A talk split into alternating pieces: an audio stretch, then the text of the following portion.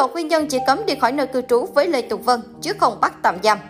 Liên quan đến vụ việc tỉnh thất bồng lai đang gây xôn xao dư luận, tiến sĩ luật sư Đặng Văn Cường, trưởng văn phòng luật sư chính pháp đã có những phân tích xung quanh việc cơ quan điều tra áp dụng biện pháp ngăn chặn cấm đi khỏi nơi cư trú đối với bị can Lê Tùng Vân thay vì bắt tạm giam.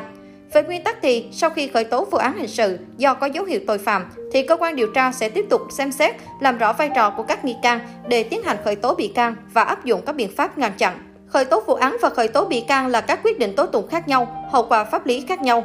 Việc khởi tố vụ án và khởi tố bị can có thể được thực hiện đồng thời hoặc cũng có thể khởi tố vụ án trước, sau đó điều tra. Trong quá trình điều tra làm rõ hành vi của bị can nào sẽ khởi tố bị can đó. Tiến sĩ luật sư Cường lý giải.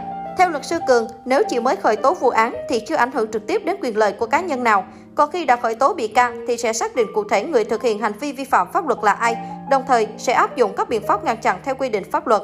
Trong quá trình điều tra, cơ quan điều tra sẽ khởi tố các bị can về tội danh đã được khởi tố trước đó. Có thể khởi tố một bị can với nhiều tội danh, theo đó sẽ áp dụng các biện pháp ngăn chặn khác nhau theo quy định của Bộ luật tố tụng hình sự năm 2015. Ông Đặng Văn Cường cho hay, người phạm tội lợi dụng các quyền tự do dân chủ, xâm phạm lợi ích của nhà nước, quyền lợi ích hợp pháp của tổ chức cá nhân thì mức phạt thấp nhất theo điều khoản 1, điều 331 là phạt cảnh cáo, phạt cải tạo không giam giữ đến 3 năm hoặc phạt tù từ 6 tháng đến 3 năm. Hình phạt cao nhất là 7 năm tù, khoản 2, điều 331. Trường hợp bị can bị khởi tố thuộc khoản 1 điều 331 thì có thể đánh giá là ít nghiêm trọng theo quy định của pháp luật, nên có thể dùng các biện pháp cấm đi khỏi nơi cư trú. Ba trường hợp bị bắt tạm giam trong vụ án xảy ra ở tỉnh thất Bồng Lai, có thể các bị can này thuộc các trường hợp không có nơi di trú rõ ràng, bỏ trốn, cản trở hoạt động điều tra. Theo luật sư Cường, pháp luật hiện hành cũng quy định đối với bị can, bị cáo là phụ nữ có thai hoặc đang nuôi con dưới 36 tháng tuổi, là người già yếu, người bị bệnh nặng mà có nơi cư trú và lý lịch rõ ràng thì không tạm giam mà áp dụng biện pháp ngăn chặn khác, trừ các trường hợp đã được quy định bắt buộc phải tạm giam.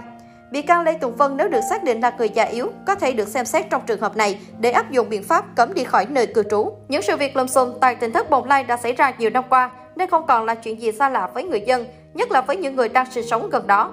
Theo ông D, một người ở gần Thiền Am, địa điểm này bỗng dưng nổi danh vào khoảng năm 2016-2017, sau khi trên mạng xã hội tung tin thất thiệt rằng tại đây có hoa ưu đàm ngàn năm mới nở. Tiếp sau đó, hai người sinh sống tại đây xưng là người tu hành đi thi hát bolero, rồi một nhóm trẻ đi thi thách thức danh hài và đoạt giải cao. Đến điểm là việc một nhóm người tìm đến tỉnh thất Bồng Lai tìm con gái rồi xảy ra xô xát, gây thương tích và dẫn đến tố cáo, khiếu kiện ra tòa án. Sau đó, một loạt vấn đề gây bức xúc dư luận khác như tự xưng là cơ sở tu hành, lợi dụng hoạt động tôn giáo. Ngoài ra, một số người ở đây còn nhiều lần đưa lên mạng xã hội những thông tin sai sự thật, gây ảnh hưởng đến an ninh trật tự tại địa phương và uy tín của chính quyền sở tại. Cũng vì nhiều chuyện xảy ra nên tỉnh thất Bồng Lai được nhiều người để ý, quan tâm. Thế nhưng, là người ở địa phương, tôi thấy cổng của tỉnh thất Bồng Lai thường xuyên đóng kín.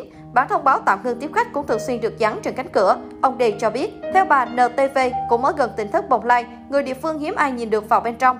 Thỉnh thoảng một vài đoàn từ thiện đến, họ mở cửa và đóng lại ngay. Những người sinh sống trong đó đi ra ngoài, nhưng hầu như không tiếp xúc hàng xóm và giữ thái độ biệt lập với người bên ngoài. Mọi sinh hoạt của họ đều diễn ra lặng lẽ bên trong hàng rào và cánh cửa luôn đóng kín, bà V cho biết.